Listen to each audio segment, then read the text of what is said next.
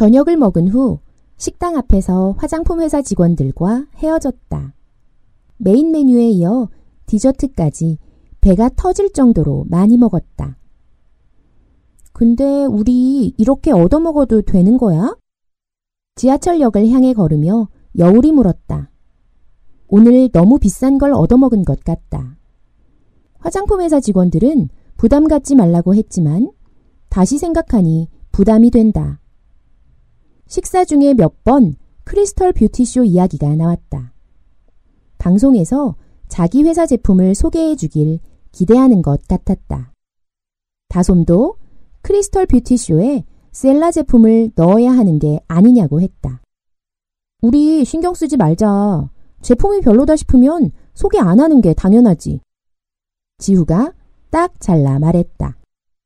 하지만 여울과 다솜, 유주는 소화가 되지 않는 기분이었다. 먹으면 안 되는 밥을 먹은 것 같다. 근데 기분 되게 이상하다.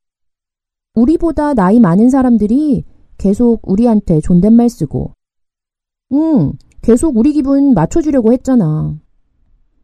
아이들은 모두 비슷한 생각을 했다. 오늘 만남은 어른과 아이의 만남이 아니었다. 보통 30, 40대의 어른을 만나면 그들보다 아래 위치에 놓이게 된다. 하지만 오늘은 그렇지 않았다. 부담스럽긴 했지만 이렇게 대우받는 기분이 나쁘진 않았다. 야, 안 되겠다. 앞으로 우리 화장품 회사 만나더라도 밥은 같이 먹지 말자. 이러다가 우리 큰일 나겠어. 지우가 상황을 정리했고 아이들은 앞으로는 화장품 회사를 만나더라도 차만 마시면서 이야기를 나누기로 다짐했다. 아직은 맺꽃 끊음을 분명하게 할 수 있는 나이가 아니다. 자칫 판단을 제대로 할 수 없을 수도 있고 뒷말이 나올 수도 있다. 여울과 다솜이 집에 가져가야 할 쇼핑백은 꽤 무거웠다. 쇼핑몰에서 산 것들과 화장품 회사에서 받은 화장품이 많다. 유준이 다솜을 지후가 여우를 데려다 주기로 했다. 야, 내가 들게 줘. 지후가 여울에게 들고 있는 쇼핑백을 다 달라고 했다. 자신이 전부 다 들고 가겠다는 거였다. 웬일이야, 네가? 여울은 쇼핑백 두 개 중 조금 가벼운 걸 지우에게 건넸다. 하지만 지우는 쇼핑백 두 개를 다 빼앗아 양손에 들었다. 너랑 다솜이랑 오늘 종일 고생했잖아. 지후와 유준이 함께 시장 조사를 다니겠다고 했지만 여울이 괜찮다고 했다. 여자가 사용할 화장품이라 같이 다녀도 별로 도움이 되지 않기 때문이다. 모든 게 다 꿈만 같아. 이렇게까지 잘 될 줄 몰랐어. 여울이 활짝 웃으며 말했다. 판매량과 수익금은 점점 늘어나고 있고 시크릿박스와 덩달아 아이들의 인기도 높아졌다. 갑자기 여울은 이 모든 게 다 꿈이면 어쩌나 걱정이 되었다. 걱정 마. 절대 꿈 아니야. 여울의 꿈 같다는 말에 지후가 산통을 깨듯 무미건조하게 대답했다. 길을 걸으면서 여울은 오른손을 들어 제 머리를 쓰다듬었다. 지난 몇 달 동안 정말 수고 많았다. 라고 속으로 말하면서 말이다. 한여울, 근데 너 왜 자꾸 머리 만지는 거야? 지우는 한두 번 본 게 아니라며 버릇이냐고 물었다. 아, 이거 실은 내 머리 쓰다듬는 거야. 왜? 나한테 잘했다고 칭찬해주는 거야. 나 칭찬 별로 못 받고 자랐거든. 잘하는 게 딱히 없었으니까. 그래서 내가 생각할 때 잘한 일이 있으면 스스로 칭찬을 해. 잘했어, 한여울. 이라고 말하면서. 여울은 이제까지 아무에게도 이 말을 하지 않았다. 다른 사람들은 이 행동을 이상하게 여길 테니까. 너 비웃지 마. 여울이 경고를 해서인지 지우는 그에 대해 아무 말도 하지 않았다. 지후야, 저기, 너 말이야. 뭐? 아니야, 아무것도. 여울은 지후에게 앞으로의 계획에 대해 묻고 싶었다. 이제 몇 달 뒤면 고3이 된다. 그때도 지우는 계속 시크릿박스를 할 수 있을까? 여울과 다솜, 유주는 3학년이 되어도 학교를 다니면서 충분히 할 수 있다. 하지만 지우는 사정이 다르다.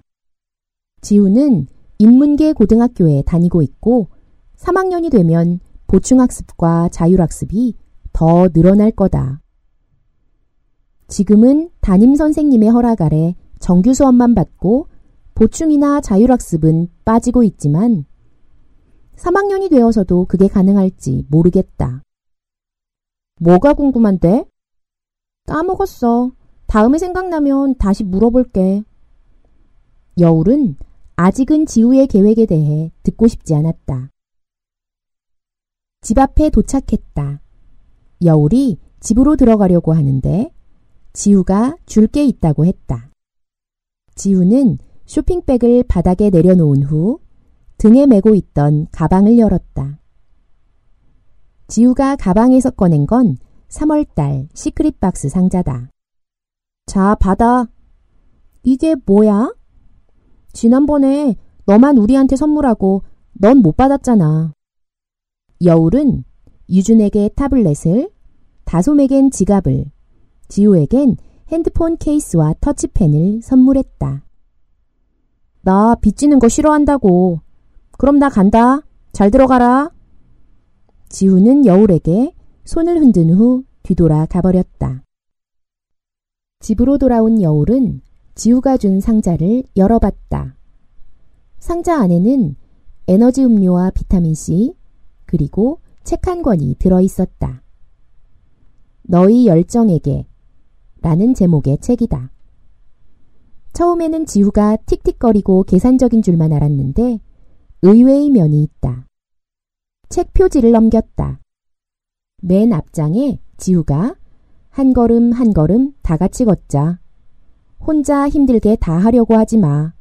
라고 적어두었다. 지우는 몇 번이나 여울에게 말했다. 시크릿 박스는 네 명이 함께 하는 것이니까 혼자서 다 책임지려 하지 말라고.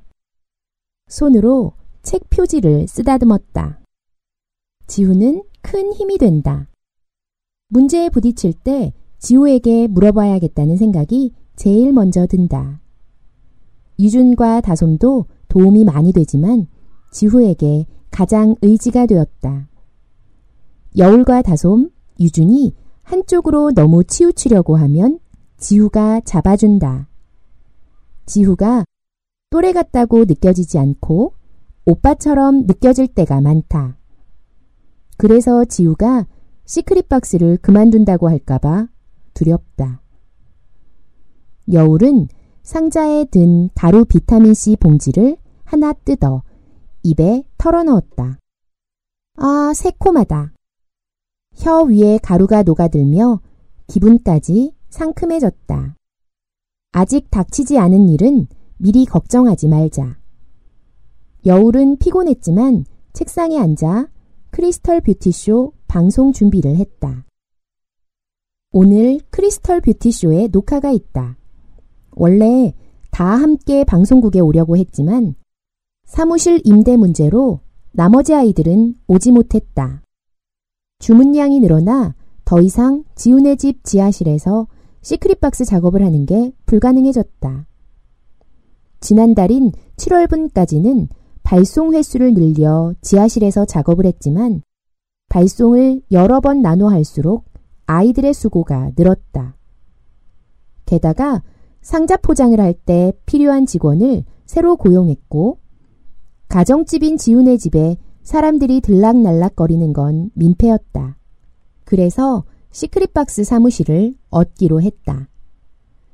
여울네 아빠가 여울 학교 근처로 사무실을 알아봐 주었고 오늘 여울을 제외한 아이들이 계약을 하러 가기로 했다.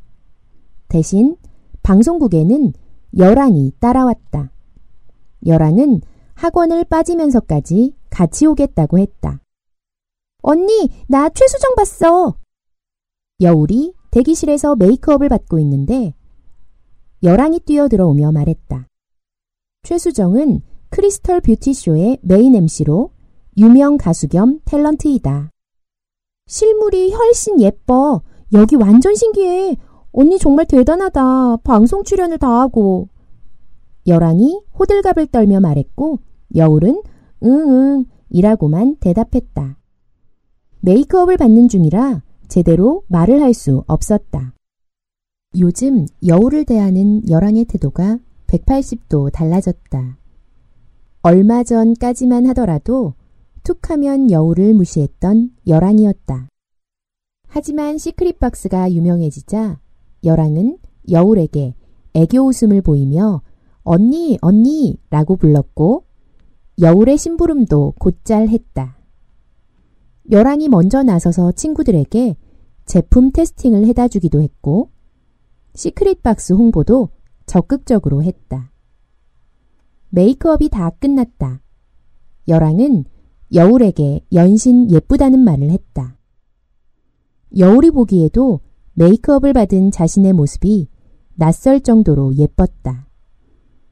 집에서 혼자 한 화장과는 차원이 다르다. 메이크업과 헤어, 그리고 예쁜 원피스까지. 여울은 마치 요정의 도움을 받아 변신한 신데렐라가 된 기분이었다. 언니, 다솜 언니한테 메시지 왔는데.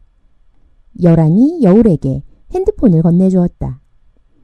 뭐해? 라는 짧은 메시지였다. 사무실을 얻는데 무슨 문제가 생겼나? 여울이 무슨 일 있냐고 단메시지를 보냈다. 아니, 그냥 너 방송국 잘 갔나 궁금해서. 응, 지금 메이크업 마쳤어. 사무실 계약했어? 응, 여울아. 근데 나 유준이랑 싸웠어. 한여울 씨 리허설 들어갑니다. 조 감독이 대기실 문을 열고 들어와 알려주었다. 여울은 시간이 없어 다솜의 메시지에 답을 보내지 못하고 그대로 핸드폰을 여랑에게 주고 나왔다. 이따가 촬영 끝나고 연락해야겠다. 리허설을 위해 대기실에서 나와 복도를 걷고 있는데 아이돌 그룹 백스가 걸어오고 있었다. 제오가 속한 그룹이다. 안녕하세요. 여울이 백스에게 고개를 꾸벅 숙여 인사를 했다. 여울이 인사를 하고 난 후 고개를 들어보니 제오뿐만 아니라 다른 백스 멤버들도 의아한 표정을 짓고 있었다. 여울을 처음 보기에 후배 가수 누구였지? 하고 생각하는 듯 했다. 근데 어느 그룹이었죠? 재호가 물었고 여울은 아차 싶었다. 여울이 일방적으로 재호를 알고 있는 거였다. 아, 저는 시크릿박스의 한여울이에요. 그러니까 시크릿박스는 그룹명이 아니고 상품이에요. 왜 오빠가 SNS에 저희 제품 올려주셨잖아요. 안 그래도 감사하다는 인사 꼭 드리고 싶었거든요. 당황한 여울은 주저리 주저리 말을 늘어놓았다. 여울 스스로도 말이 너무 많다 싶었지만 끊지 못했다. 아, 한 선생님 따님이시구나. 반가워요. 이야기 많이 들었어요. 오늘 촬영 있어요? 재호가 활짝 미소를 지으며 물었다. 순간 여울은 딸꾹질을 했다. 저 미소구나. 여자아이들의 정신을 나가게 만드는 게. 네, 크리스털 뷰티쇼 나가요. 여울이 딸꾹질을 하면서 대답을 했다. 재우가 들고 있던 물병을 여울에게 건네주었다. 새 거니까 마셔도 돼요. 그럼 촬영 잘해요. 네, 감사합니다. 재우가 백스 멤버들과 함께 가버렸다. 하지만 여울은 한참 동안 그 뒷모습을 보고 서 있었다. 한여울 양, 빨리 와요! 조감독이 소리치는 게 들렸고 여울은 서둘러 스튜디오 안으로 뛰어갔다.